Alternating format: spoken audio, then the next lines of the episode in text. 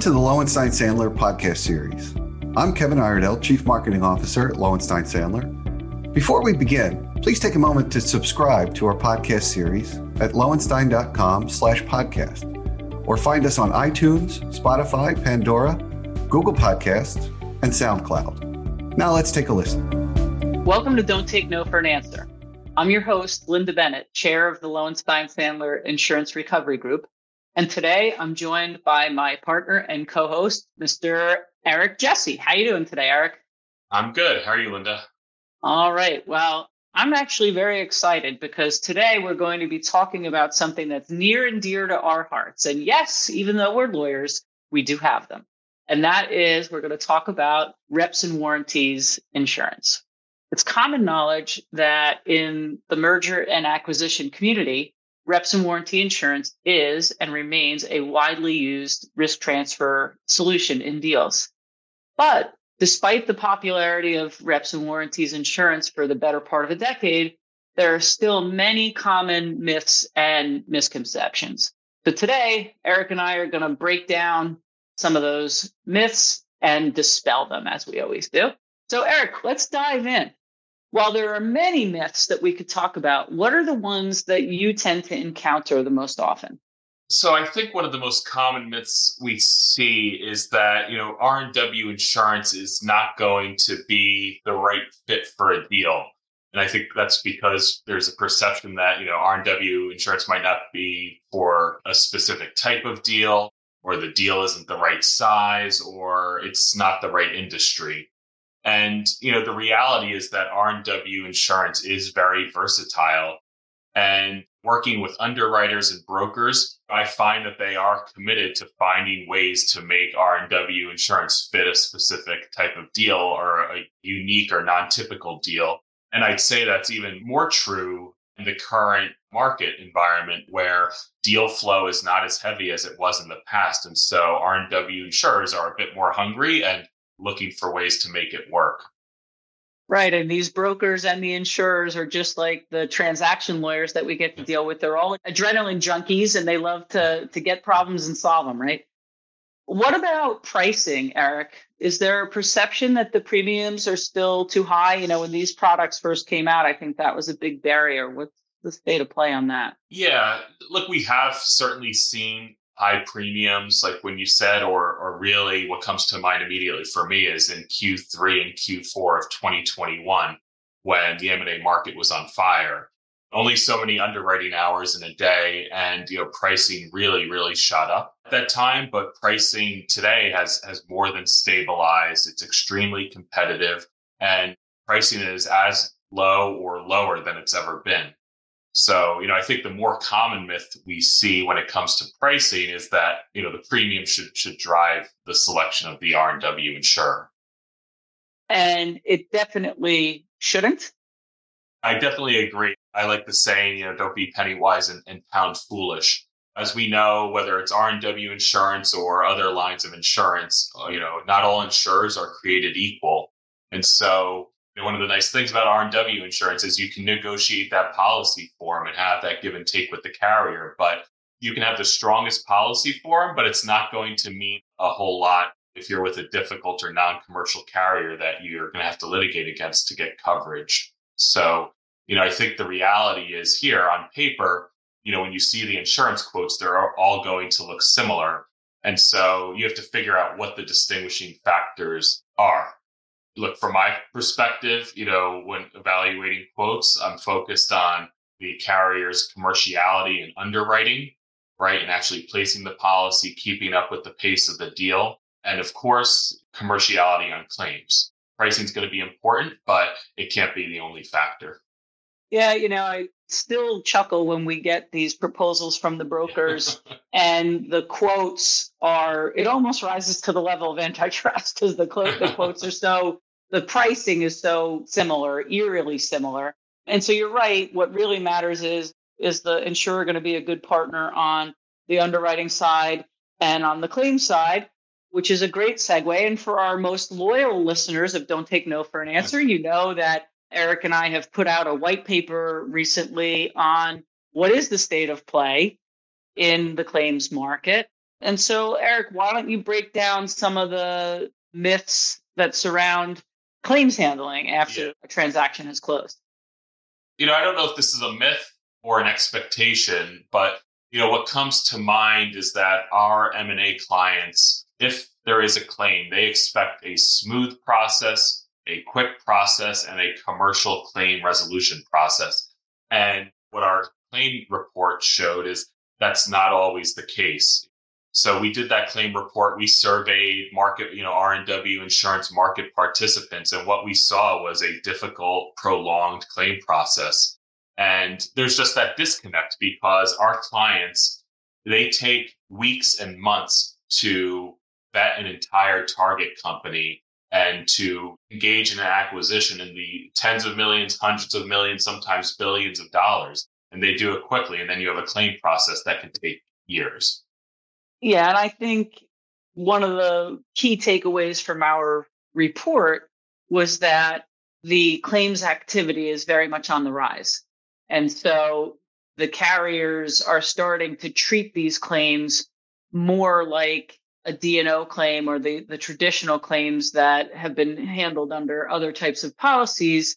And as I mentioned a few minutes ago, when you're dealing with transaction lawyers and you're dealing with private equity and M&A guys, they are adrenaline junkies. They need to get that return on investment and move on to the next deal. Yep. And so disconnect is exactly the right word. There's a misalignment of expectations on both sides here. And so maybe some of the great tips that we provided in that report will be picked up on by the carriers so we can have a smoother ride. So is rep and warranty insurance viewed as more catastrophic loss coverage, do you think? I have heard that. I think some buyers will see it that way. And then other buyers will just view it as responding to major, but not necessarily catastrophic losses. And, and that's because of where the retention was. So they really sometimes will question if R&W insurance can be meaningful. But I think the new reality is that R&W insurance is more accessible than ever. And by that, I mean, you can have quicker access to the policy limits because retentions are dropping. 10 years ago, retentions were as high as two or two and a half percent of the purchase price. And then, you know, that dropped down to around 1%. And I think that was the standard retention for a long period of time. And, and actually, that was the case when we did our first survey claim report back in 2020, where we reported that I think it was 71% of claims were within that retention. And so we highlighted that disconnect. And what we saw following that is that retentions are now much lower. Sometimes it's 0.9%, 0.75%, even as low as 0.65 or even 0.5% of the retention. So that's great for our clients. So it means that if there is a claim, you'll be able to access those limits much quicker. So again, our prediction in our 2020 rep and warranty report yes. came true. So now maybe hopefully some of our predictions in the 2023 report will also be picked up and acted upon. You know, one of the things in our 2023 report that stood out and I think really is driving some more of this claims activity is the M&A market, and you referenced it a couple of times already, was absolutely on fire. Deals were closing in weeks, not months, right? And there was virtually no diligence being undertaken by the buyer of the company and by the insurers. And, and I think what we're now seeing through the increase in claims activity is maybe everybody needs to slow down for a minute and take a little bit of a closer look. And the catastrophic losses are coming because what did our report show? Financial statement breach claims are the number one by a very wide margin, the number one claim that's out there. So yep. even if you think about your rep and warranty insurance's catastrophic loss coverage, unfortunately, many buyers of companies in the last couple of years have experienced those types of catastrophic losses.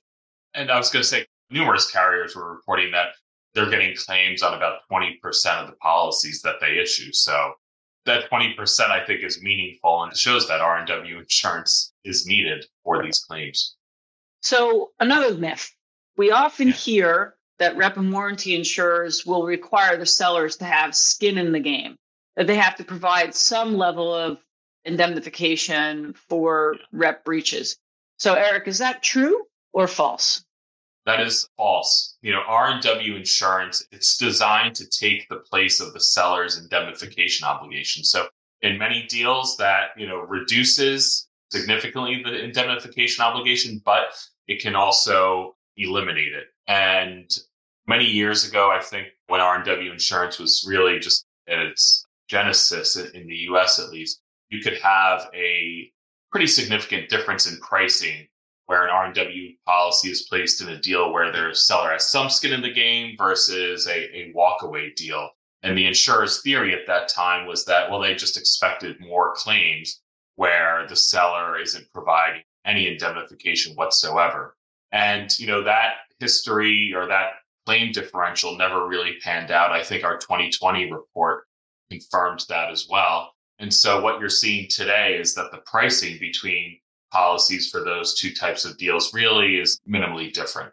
But yes, you can absolutely get a policy where in a walkaway deal.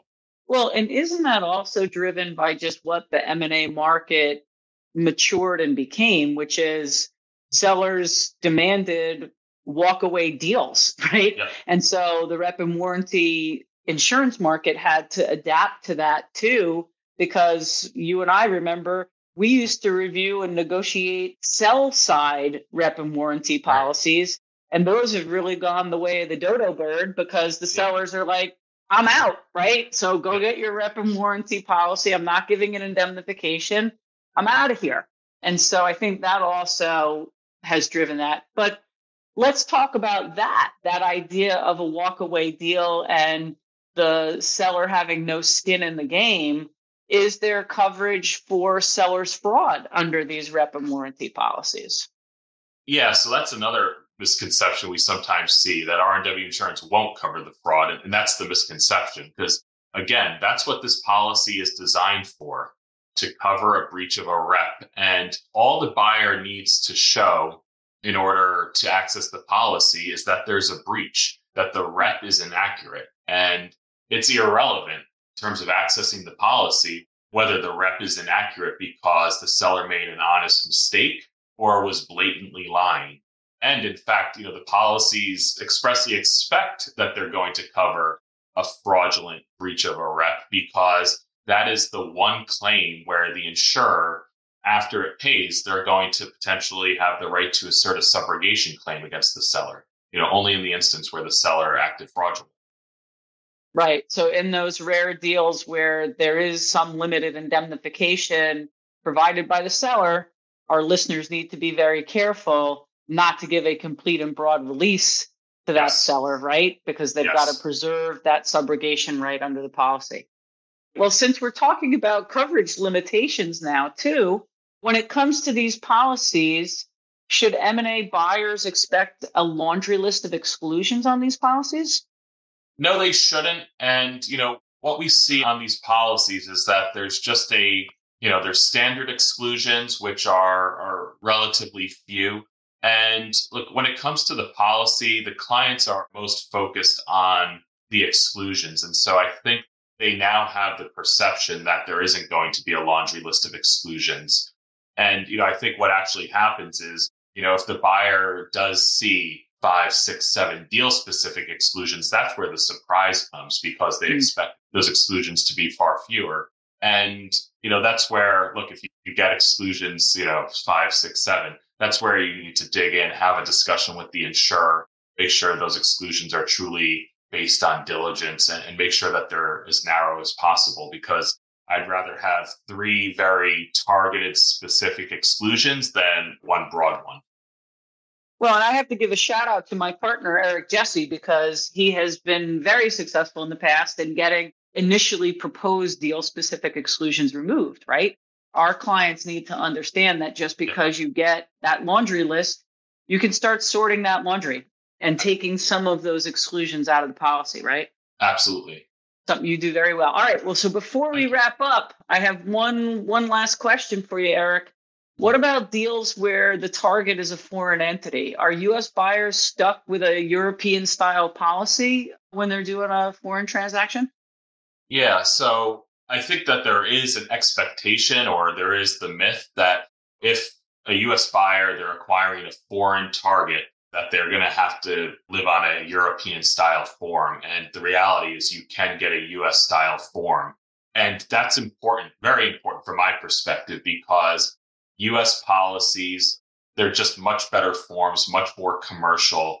And US underwriters are much more commercial than compared to their European counterparts. And, you know, the issue with the European style form is you have number one, you do actually have that laundry list of exclusions, you know, sometimes from A to double Z I've seen. And then the other issue with the European style form is that the entire data room is going to be deemed disclosed. And so what that means is if you have an unknown claim that comes up and it's tied to a stray one page document that's buried at the bottom of the data room that no one reviewed, you know, you might be out of luck on, on your claim. And so we always try and strive for a US form and try to find the US hook that can get us a US style form when the target is a foreign one. And we've been successful in doing so. All right. Well, that's great, Eric. And thanks for that. I think our key takeaways on the discussion of myths for reps and warranty policies are one, these policies are a staple now in M&A transactions. On the underwriting side, they are negotiable and the pricing is coming down on them. And on the claim side, buckle up because the process of getting the claim actually paid is getting longer and more complicated, but you should hang in there because there is oftentimes recovery at the end of that long mm-hmm. process, right? All right. Thank you for joining today and educating us on the myths associated with reps and warranty policies. And we'll catch you next time. All right. Sounds good. Thank you. Thank you for listening to today's episode.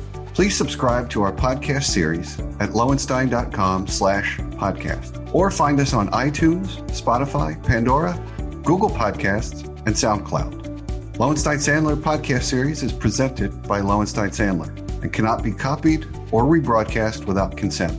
The information provided is intended for a general audience and is not legal advice or a substitute for the advice of counsel. Prior results do not guarantee a similar outcome. Content reflects the personal views and opinions of the participants. No attorney client relationship is being created by this podcast, and all rights are reserved.